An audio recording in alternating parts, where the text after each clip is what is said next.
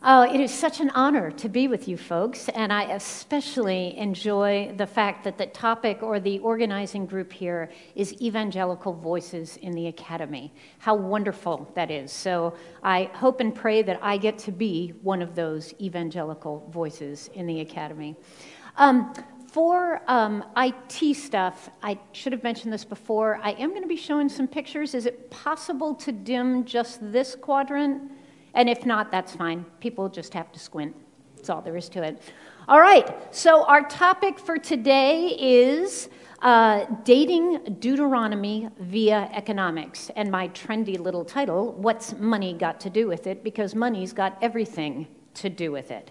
This is a selection from a subject I've been invested in for a couple of years now, and the study of the book of Deuteronomy in this particular um, uh, approach has to do with an economic lens. So, for those of you who are economic majors, uh, you know that economics is the study of mankind in the ordinary business of life. It is not simply the study of wealth, it is the study of man. Alfred Marshall, in this publication, Principles of Economics, is considered the great patriarch of the discipline. And I love that. It is not simply the study of wealth, but the study, I would say, of humanity. Therefore, in studying a book like Deuteronomy through an economic lens, we're not simply investigating economic processes. Rather, we're investigating the societal norms and people who inhabit the book. And as economic life permeates through every aspect of humanity, the economic structures of ancient Israel undoubtedly had a profound impact on society and consequently the formation of biblical literature. I agree. Hence, my thesis has been that an economic read of the book of Deuteronomy should be instructive regarding the age old question of the social location of the book. Toward this end, I've spent a great deal of time surveying the economies of Israel's experience from the settlement period through the collapse of the monarchy on to the restoration under the Persian period, identifying the quantifiable economic features of each in rural and urban areas, and then juxtaposing those features to the contents of Ur Deuteronomium that is fancy scholar speak for the historically reconstructed core of the book, the earliest version of the book. The essential idea, as this text emerges from real people in real space and time, the culturally embedded economic realities of this book, forthrightly addressed as an aspect of narrative or law, alluded to via metaphor or backdrop, or even mistakenly included as anachronism, should have something to teach us regarding the social locations of the book. In Bible speak, the provenance of the book of Deuteronomy. So let's speak for a moment about the book itself. In Hebrew, the title of this book is These Are the Words.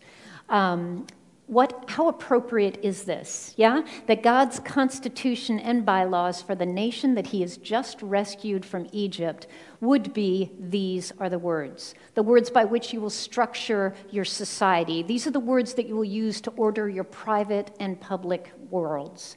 The English name of the book, Deuteronomy, emerges from the Greek deuteros nomos, meaning a second law. This is actually a mistranslation of Deuteronomy 17 18, where the king to come is commanded to write for himself a copy of this law. And we translated that a second law. But even as a mistranslation, of Deuteronomy 17 18, we wind up understanding that Deuteronomy is indeed a new exposition of an older law. Deuteronomy is a reiteration of the law of Sinai for the next generation. The question that is always on the table for which next generation? Okay, according to the biblical narrative that you know and love, the generation that we're speaking of is the one that has just exited the land of Egypt. The first issuing of this law at Sinai transformed a slave race into a holy nation, a people for God's own inheritance. And we know that after one year at Sinai, this holy nation is led to the southern boundary of the promised land, only to fail miserably, be chased away by the Canaanites, and spend the next 40 years wandering in the wilderness. After 40 years of wilderness sanctification, that's my Wesleyan roots there, uh, God says, let's try this again. And Moses leads them to the eastern boundary of the promised land for take two. On a map, that looks something like this. I like doing it, so I'm going to do it again, like that. Okay, so on the plains of Moab, just east of Jericho, Moses offers his very last sermon surely the longest sermon ever preached anywhere, anytime. And in this sermon, he reiterates the law that was first given at Sinai, now offered to a new generation. He turns the reins over to Joshua, climbs a mountain, and dies. Talk about a dramatic ending. His, his sermon is the book of Deuteronomy. Thank you for that. Okay, so on a timeline, it looks something like this Moses and the exit from uh, the land of Egypt. Hence, according to the biblical understanding of Israelite history, the contents of Deuteronomy should be dated somewhere here. Somewhere in the late Bronze Iron I settlement era, with the initial literary composition of the core of the book, what we're calling Ur Deuteronomium, somewhere shortly thereafter. This is how it should look.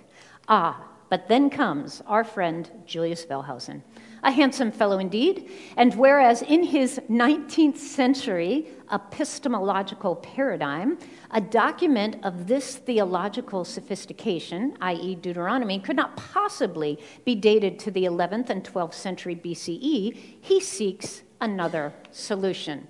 And his other solution will take you back to Intro to Old Testament hermeneutics class, perhaps a little bit of, I don't know, PTSD here.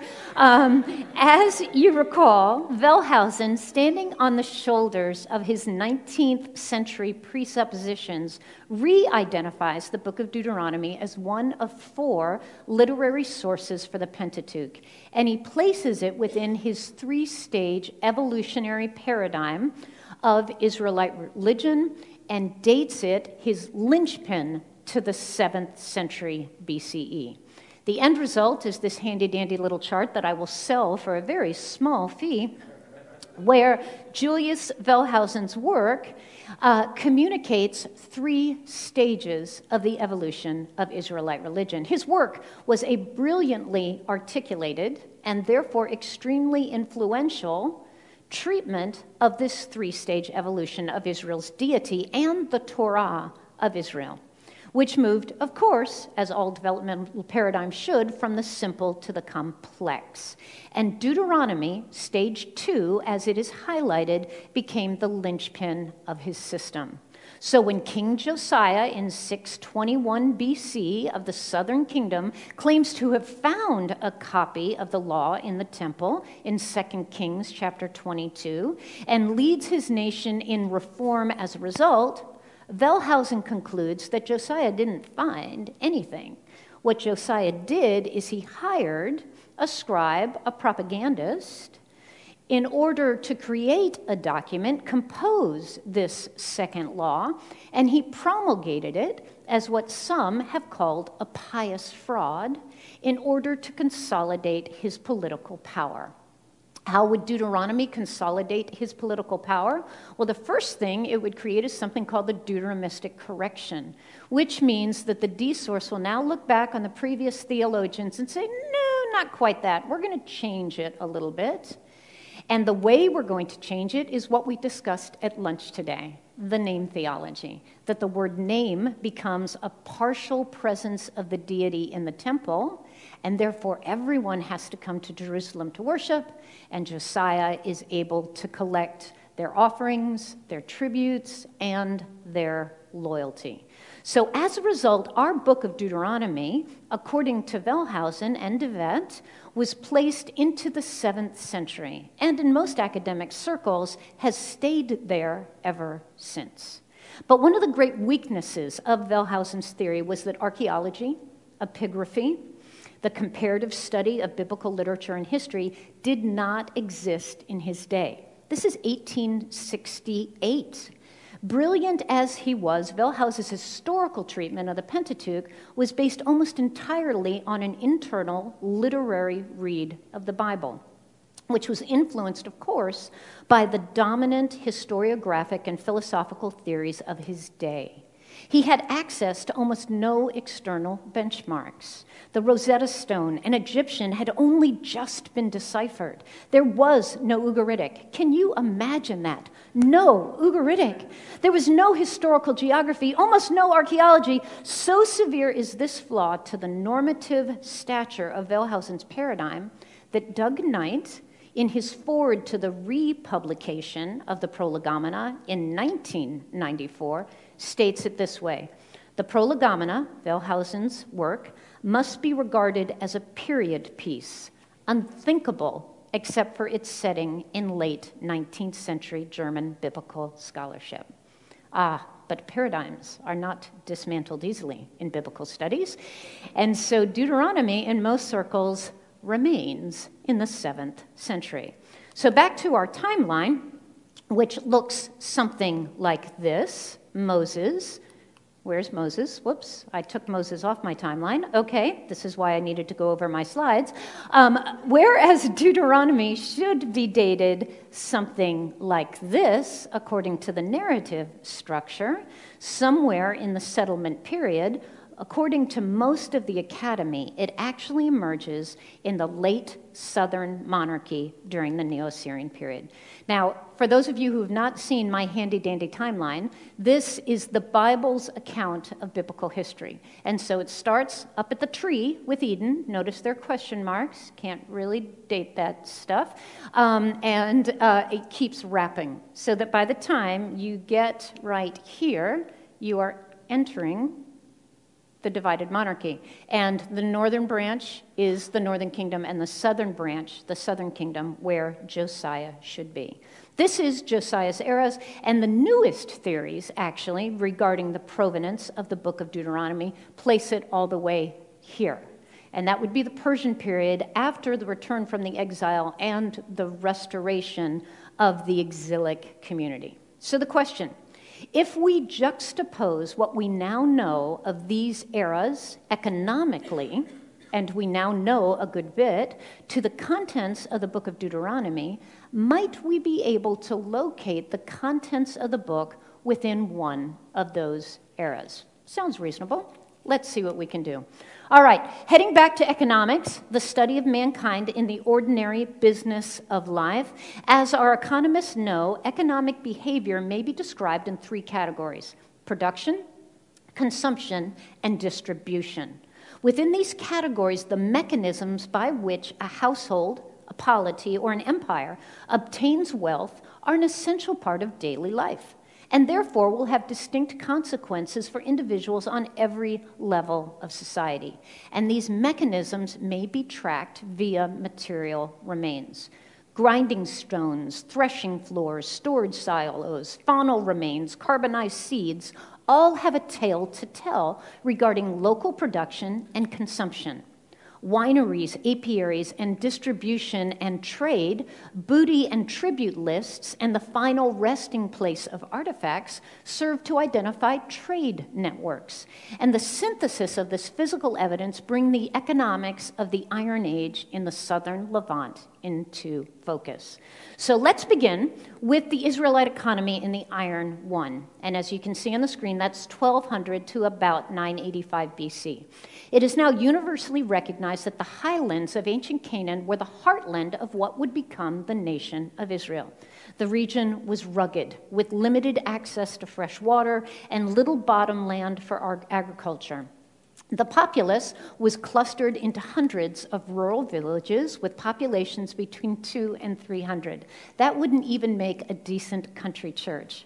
Organized around extended families of 15 to 20 persons, all of whom were invested in the all encompassing task of survival.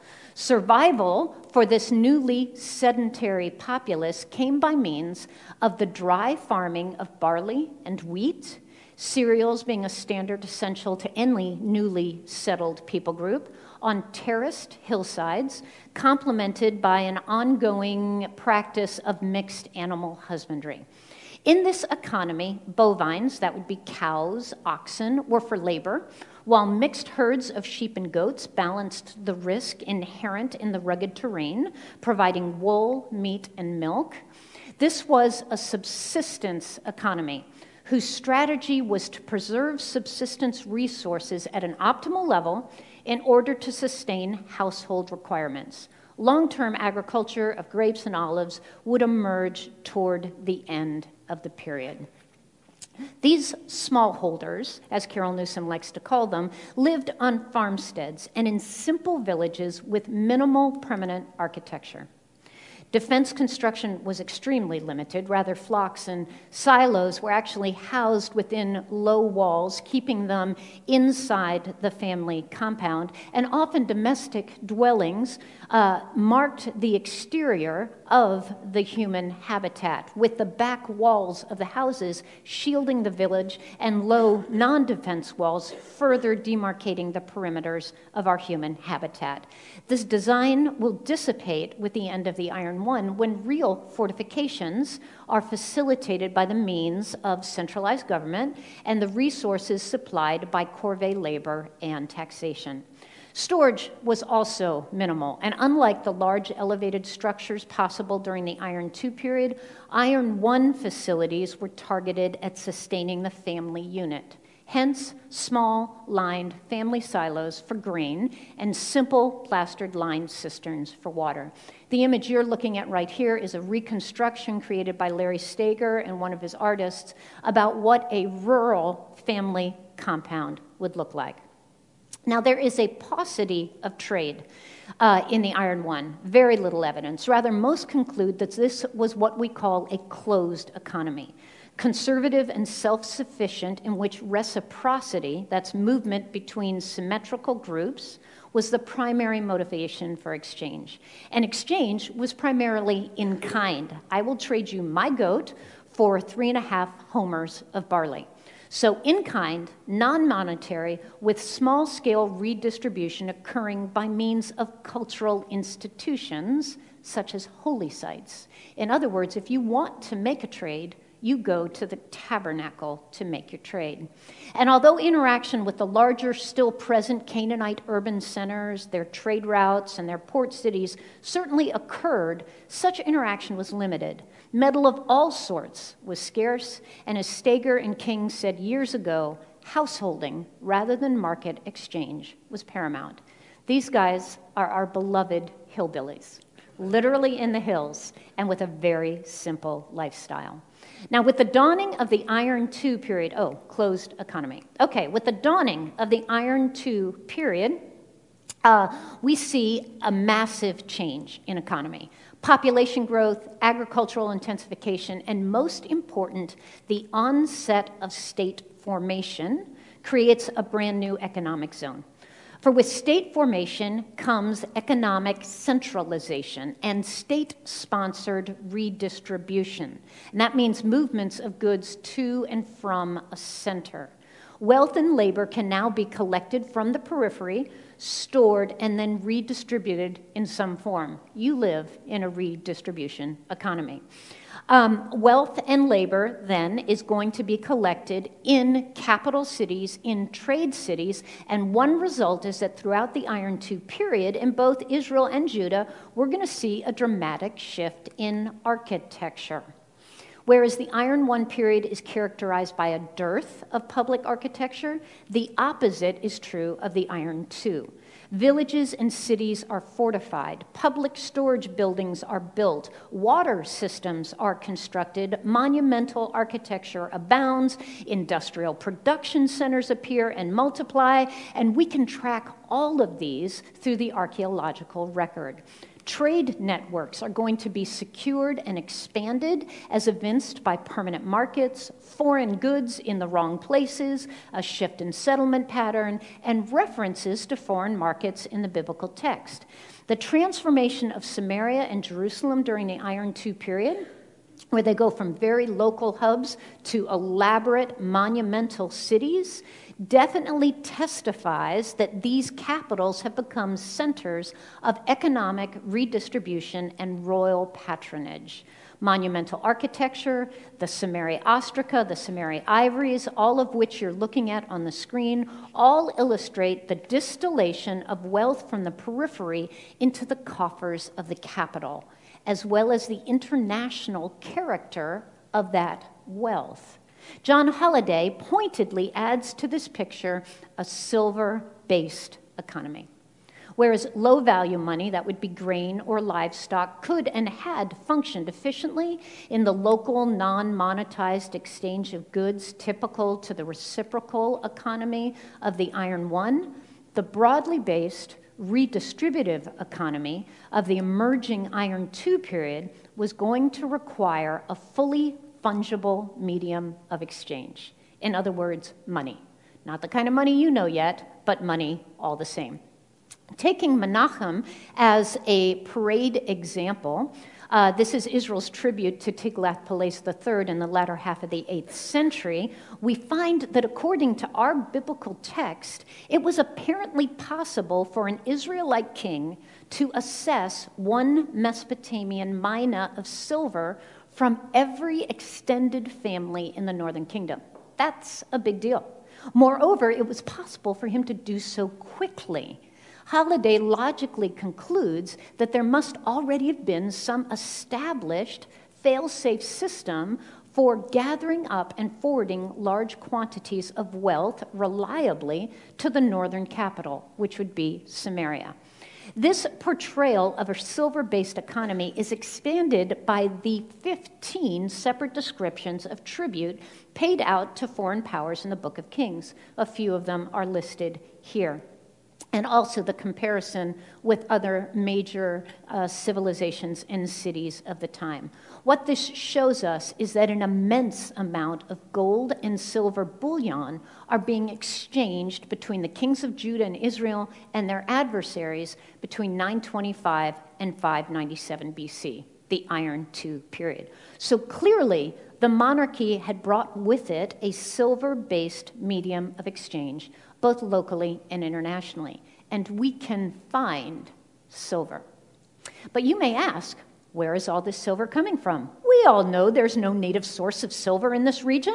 Where are they getting all this bullion? Well, Christine Thompson has done a lovely job of educating us in her sealed silver and iron age Cisjordan, and she demonstrates that there was a proliferation of the monetary use of silver in the Levant during the Iron Age marked by 34 sealed silver hoards in the region. This is the largest identified concentration of silver in the entire ancient Near East. And did I mention that there is no native source of silver in the region? The proliferation begins in the 12th century, that's the settlement period, the Iron One, and it continues into the 8th and 6th centuries, which is the end of the monarchy um, and Josiah's era, era with an early concentration to be found in the great seaports, well, there's no surprise, of Akko, Ashkelon, Dor, and the major land trade routes of Ein Hofez, Megiddo, and Bet Shan. As you look at that map, you should be analyzing why there's silver in those regions. Thompson argues that this distribution of silver is to be associated with a growing trade relationship between the Phoenician port cities and the Arabian desert caravans. You are looking at the King's Highway and the Via Maris and how the wealth off the desert gets to the port cities and beyond. Um, John Holladay and Daniel Master concur, understanding this rise in silver in the southern Levant in the 10th century, early on, as the result of taxes and tolls. If you're going to move my good, your goods through my country, you're going to pay a tariff. Ah, but the silver in the Iron One era is not actually going through Israel. We are not finding silver in our early villages in the Iron One period. Why? Because it's going around. Our folks, our beloved hillbillies, are up in the central hill country. In the Iron One period, our emerging Israelites are isolated in the hill country. They have no control over the trade routes. This is a closed economy, and there is therefore very little silver in circulation. I'm going to argue to you that this is reflected not only in the ground, but it's reflected in the biblical text as well. That is, of course, until the birth of the monarchy and the Iron II period. And just for fun, a few pictures of camels.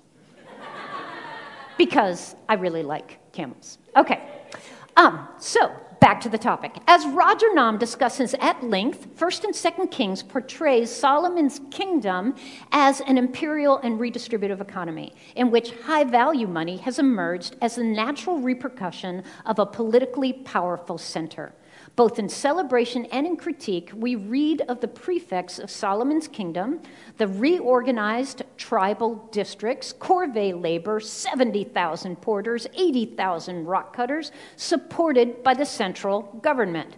There are storage cities and international commerce facilitated by ships and camels. Camels are called the ships of the, of the desert for a reason.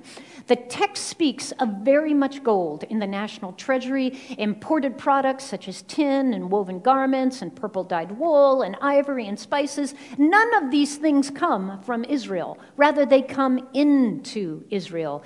Indeed, the king made silver as common as stones in Jerusalem. And he utilized this same silver for the import of cedar from Lebanon and horses and chariotry from Egypt. And when Solomon's successes in centralization ultimately led to the demise of both his state and his economy, the references to a money based redistributive economy remain and expand. Hosea pays his bill for Gomer in both high and low value money. He pays for her in 15 shekels of silver and a homer and a half of barley. The barley is low money, the silver is high money. And he castigates cheating merchants and their false scales. What are we weighing on scales? We're weighing silver. Amos rebukes his citizenry for selling the righteous for silver and his king for his ivory house. Elisha prices barley in shekels, and at one point, he actually exhorts a rural widow to sell her oil to pay her debts. Even land is sold for silver. Daniel Master again discusses the rise of the permanent market and career merchants as part of Israel's evolving economy as well. As thoroughly illustrated in Ezekiel 27, the Iron II society in Israel had vocabulary for merchant, merchandise, customer, trade, sale, and permanent markets. By the 7th century, an official silver sale weight system is instituted, as is evinced in the ground by hordes of inscripted limestone weights, naming the amount of silver they offset. And this is coming from an array of contexts in Judah. King Joash's temple repair fund, I know that's dense, um, from 2 Kings 12, 6 through 16, is particularly illustrative. Here we read that priests are collecting silver from the citizenry for the maintenance of the public works that we know as the temple. The silver is collected, it is counted, it is weighed out, it is bagged and tagged becoming bound silver, something called sror kesef that we'll bump into again in Deuteronomy. Um, exactly the process represented in the weighed, bagged, and tagged, uh, tagged bound silver in Christine Thompson's silver hoards. The bullae, the little clay tags on these bags, 21 of Thompson's bundles name another necessary component of the monarchic redistributive economy of the Iron II, and that's the official who was hired to weigh the quantity contained in these bags. So Jehoash's silver is utilized to purchase building supplies and to pay wages. The treasury is overseen by the king. Josiah will repeat this same process of collection and redistribution in his famous 7th century temple reform, and numerous Judean kings will strip this same temple treasury in order to pay off foreign powers in the form of bullion based tribute. Clearly, bullion, in particular silver, has become the normative means of taxation and exchange in Israel by the Iron II monarchic period. I thought you might enjoy seeing what some of this silver looked like. This is actually called the uh, chocolate bar ingot for obvious reasons. You would cast your silver in a bar uh, with little breakable prefab pieces, and when you went to market, you could break off one piece, two piece, three piece in order to pay off your merchant. There's also something called a rolled tongue ingot, and you wrap it around a cord around your neck so that you can carry your money with you. Very interesting in the manumission law in Deuteronomy, when you set your slave free, in your Bibles it reads, supply him generously. What it literally says is make him a necklace. Um, I haven't gotten that one out yet. Very fun. Okay, so um, this is our hack silver. This is the currency of the Iron II period. So let's turn the page and take a look at the Israelite economy in the Iron II C. This is the last phase of Israel's economic evolution prior to the exile. This involves the rise of the Neo Assyrian Empire. I call them the Borg of the ancient Near East. Resistance is futile. You shall be assimilated. Absolutely. I want you to know that my undergrads have never heard of the Borg. I know, I know. And they keep getting younger every year. It's terrible. Okay, so this is the economy of Israel for which we have the most data. So this is what we know the most about. And here, the integrated urban economy of the Iron II period, right, that was flourishing under Solomon and the other kings, is completely overhauled into what some would call a command economy. A command economy is an economy that operates from author- an authoritarian center, that would be Neo Assyria, uh, in its vassalization of both Israel and Judah. The objective of the empire was to impose state sponsored initiatives to ensure the continued flow of goods from the periphery to the center. The center, of course, being Nineveh. And transfers were guaranteed by force. Now, Sy Gitin picks up this reality. He is uh, responsible for Philistine Ekron and speaks of an aggressive policy of economic exploitation of Ekron and attributes the industrialization of olive oil production at his site to an Assyrian policy directive. Dan Master, on the other hand, with his site at Ashkelon, uh, says that the industrialization of Ashkelon for wine production had more to do with the Assyrian exploitation of the existing and expanding Phoenician sea trade than any particular economic finesse on the part of the Neo Assyrians. Uh, K. Lawson Younger and F.M. Fales make uh, the argument that what we're dealing with is more of a Pax Assyriaca which would be geared toward maximum profit and therefore the best possible management of the provinces and their resources. I'm not sure the guys whose heads are being held up by the Assyrian soldiers would agree about that best for all scenario.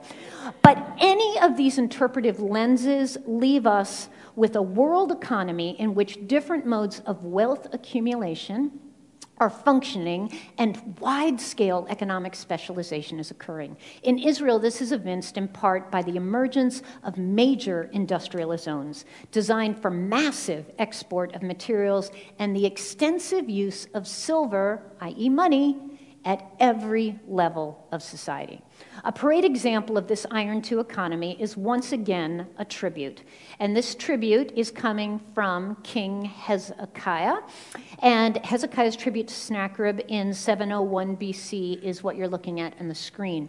Hezekiah sends massive quantities of bullion 900 kilograms of gold and 24,000 kilograms of silver to his Assyrian overlord to keep him from wiping out his country. Now, John Holladay, in a move that has not been celebrated, has translated this bullion into American dollars. For your viewing pleasure, we're looking at about $16 million here.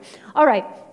So, uh, this parade example shows us that Hezekiah is sending bullion, but more than that, it shows us that Hezekiah has bullion to send. Where did he get this amount of gold and silver in order to pay off his overlord?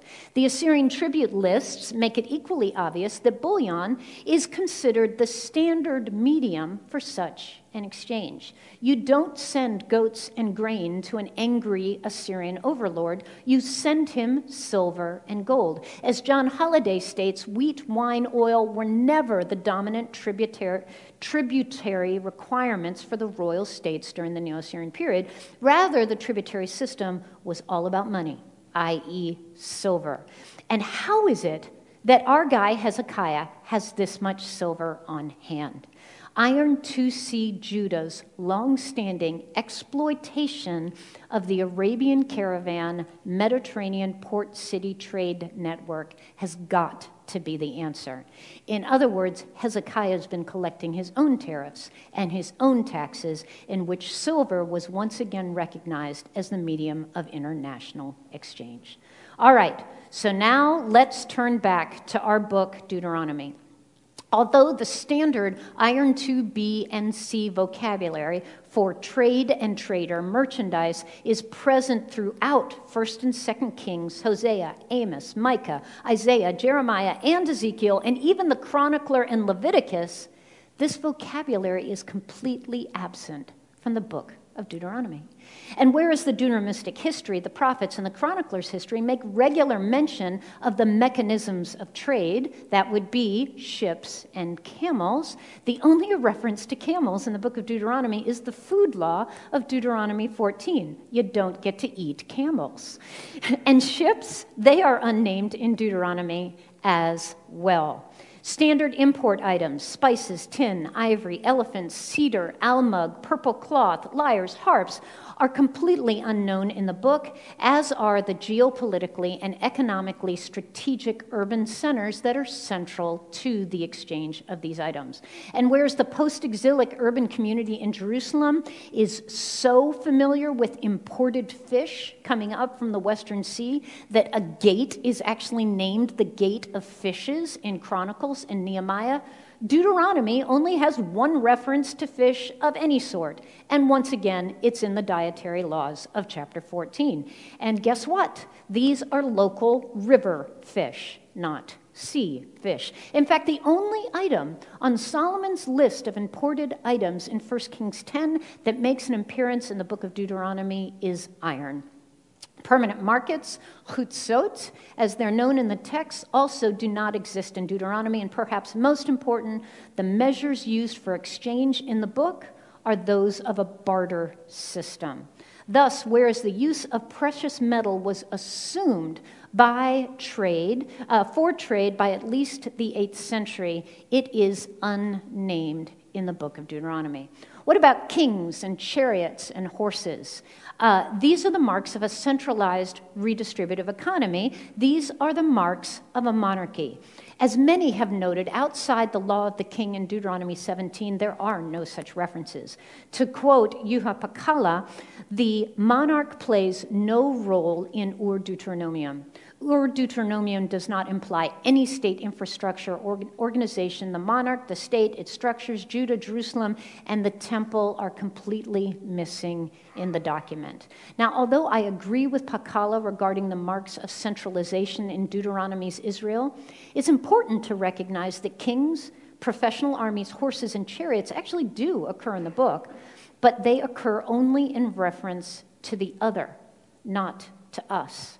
Armies, our, uh, armies and soldiering are also well known as native to the people of this book, as are weapons and prisoners of war and the spoils of war. But centralized royal authority, as well as its utilization of the central cult site as a treasury and a redistribution center all over the monarchy, they have no place in our book. Uh, as regards the results of centralization, monumental building large or public storage facilities, public markets, fortifications. These two are missing from the core of our book of Deuteronomy. The defense wall of the biblical text, the Choma, occurs only in reference to the other, Deuteronomy 3:5. Forced labor is named once, but again, it's something we do to the other, not to ourselves. As for taxation and tribute, whereas the book of Kings, Chronicles, Ezra, and Nehemiah are replete with allusions to taxation and tribute coming in the form of silver to support the temple, the crown, and the suzerain, stored in redistribution centers, typically called the treasures of the temple of Yahweh, and the royal treasuries, in the numerous references to contributions and tithes brought to the central cult site in Deuteronomy, the citizenry is expected to pay in kind seed, grain, new wine, oil, firstborn of the herd or the flock. There are no storehouses, there are no treasuries. Uh, in other words, Deuteronomy's taxation system was non monetary and reciprocal, designed in part to cement kinship networks. There is one exception. And that exception to this moneyless taxation system is found in Deuteronomy 14 23 through 26. Taking a look at this passage, if you can see the print, there are actually two laws recorded here. And the first one is identified by the first square. And it reads Be sure to set aside a tenth of all your fields produce each year. You shall eat in the presence of Yahweh your God at the place where he's chosen to place his name, the tithe of your grain, your new wine, your oil, and the firstborn of your herd and flock, so that you may learn to fear Yahweh your God always. But then we see that the law is repeated and it's repeated with a certain um, uh, specification.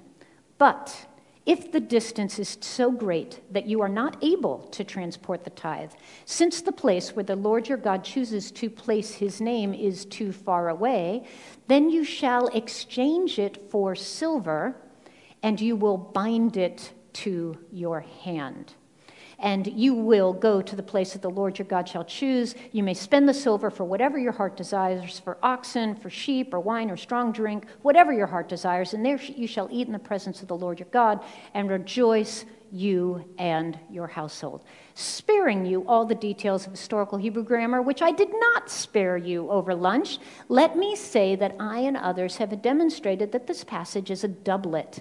That means that here we have two articulations of the same law. The first iteration of the law is, as we have read in the first box, note that the taxes commanded are brought to the central cult site in kind the second iteration of the law launches with the specification. If the place is too far away from you, then you may transform your tithe into a fully fungible medium of exchange, i.e., silver, bind it to your hand, and buy what's needed when you arrive at the central cult site. Now, doublets typically result from a later expansion of an original law in order to resolve evolving circumstances. In other words, at one time or in one context, Deuteronomy 14 specified that the citizen's tithe of grain, wine, oil, and firstborn must go to the tabernacle in kind.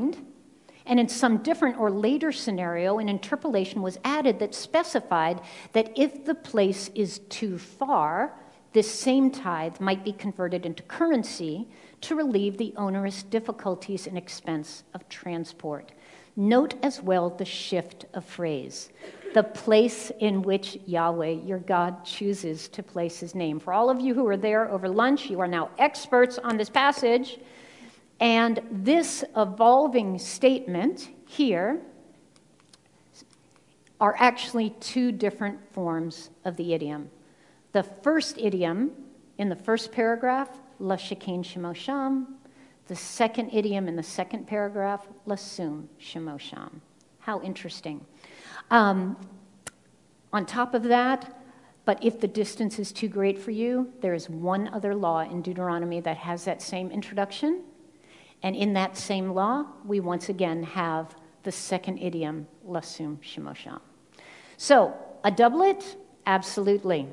Um, the shift in phrase, both linguistically and literarily, demonstrates that our law code has been updated based on evolving circumstances. In this case, I believe these evolving circumstances involve an evolving society in which the dispersion of settlements and a shifting economy has resulted in the need for the mobility of our fully fungible medium of exchange. In other words, money has entered the means of common exchange.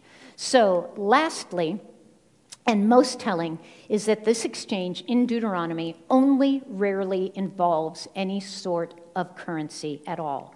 This, in contrast to the Book of Kings, where silver is recognized as the standard medium of exchange for everything, from wheat to wages to foreign tribute. In contrast, Ur, Deuteronomy, Ur Deuteronomium's reference to currency may be narrowed to the doublet that we have just examined, the penalties assigned for violating a virgin, in other words, a dowry of some sort, and the prohibition against charging an Israelite brother the interest of silver, which, by the way, is juxtaposed to the interest of food. Perhaps another later interpolation.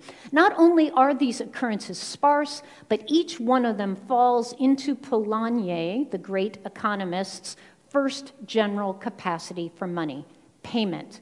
As Polanyi details, this category of money is common to an as of yet unstratified ancient economy in which currency is utilized only to represent social institutions dowry, blood money, or fines. This general capacity stands in distinction to more stratified societies which utilize currency for dues taxes, and tributes, such as those represented in Kings and Ezra and Nehemiah.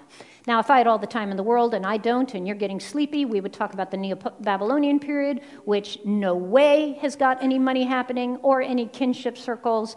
Um, population has dropped by 70%.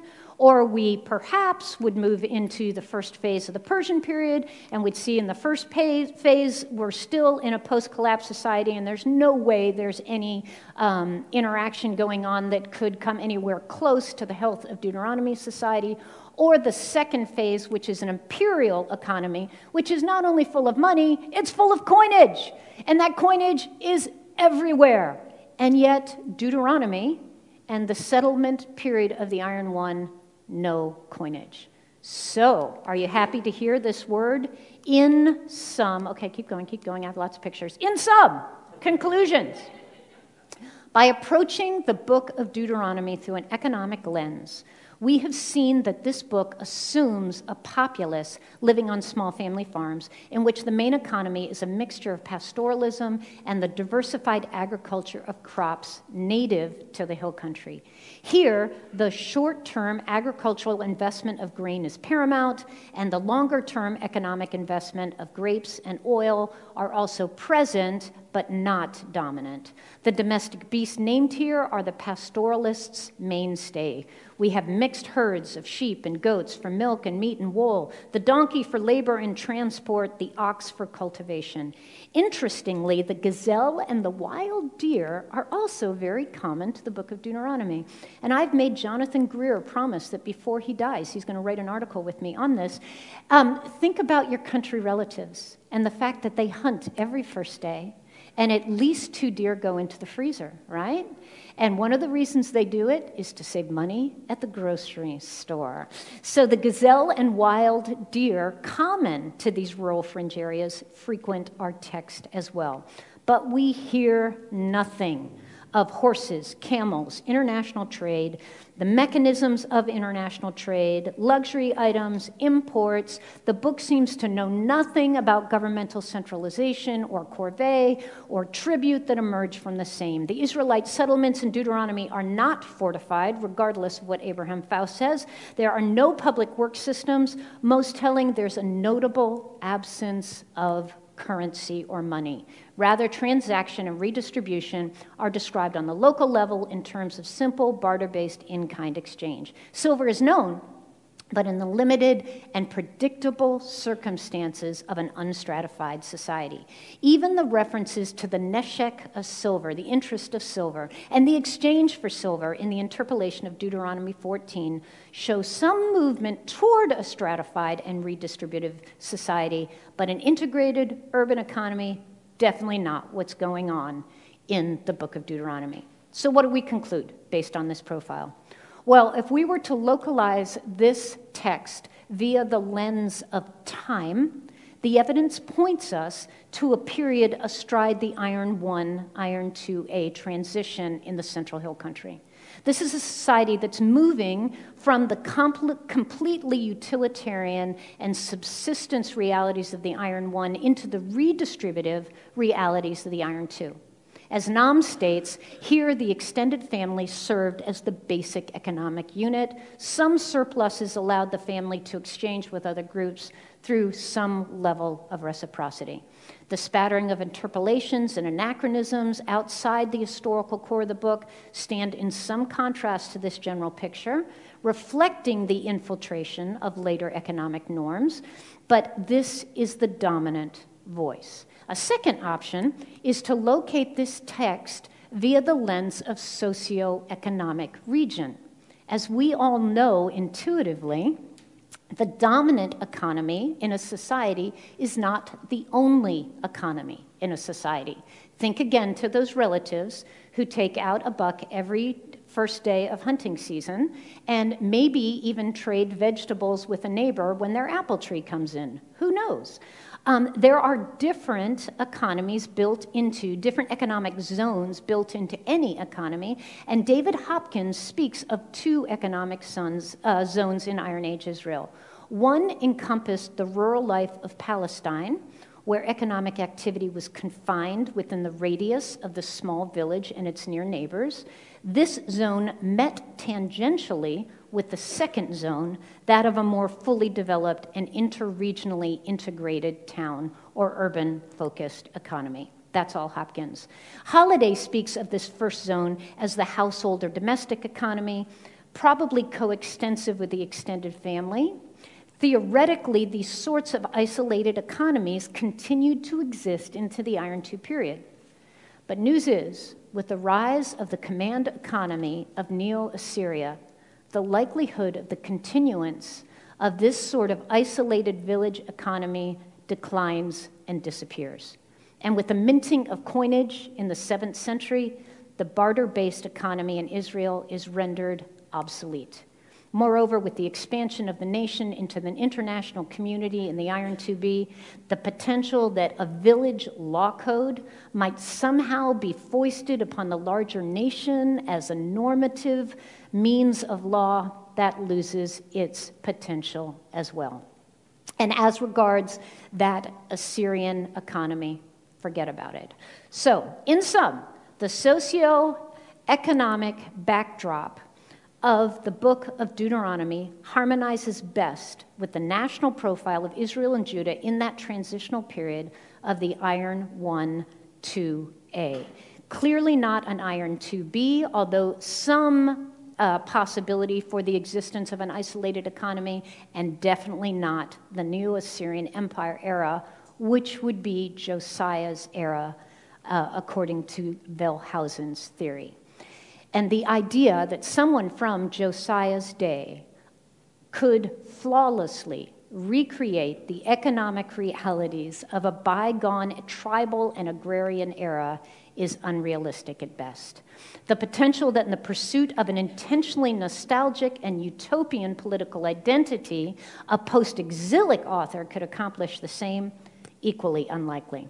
Rather, our Ur Deuteronomium is best suited to the rural and isolated village economies of the late Iron I 2A era via an economic lens, and it is here that the genesis of our Ur Deuteronomium should be sought.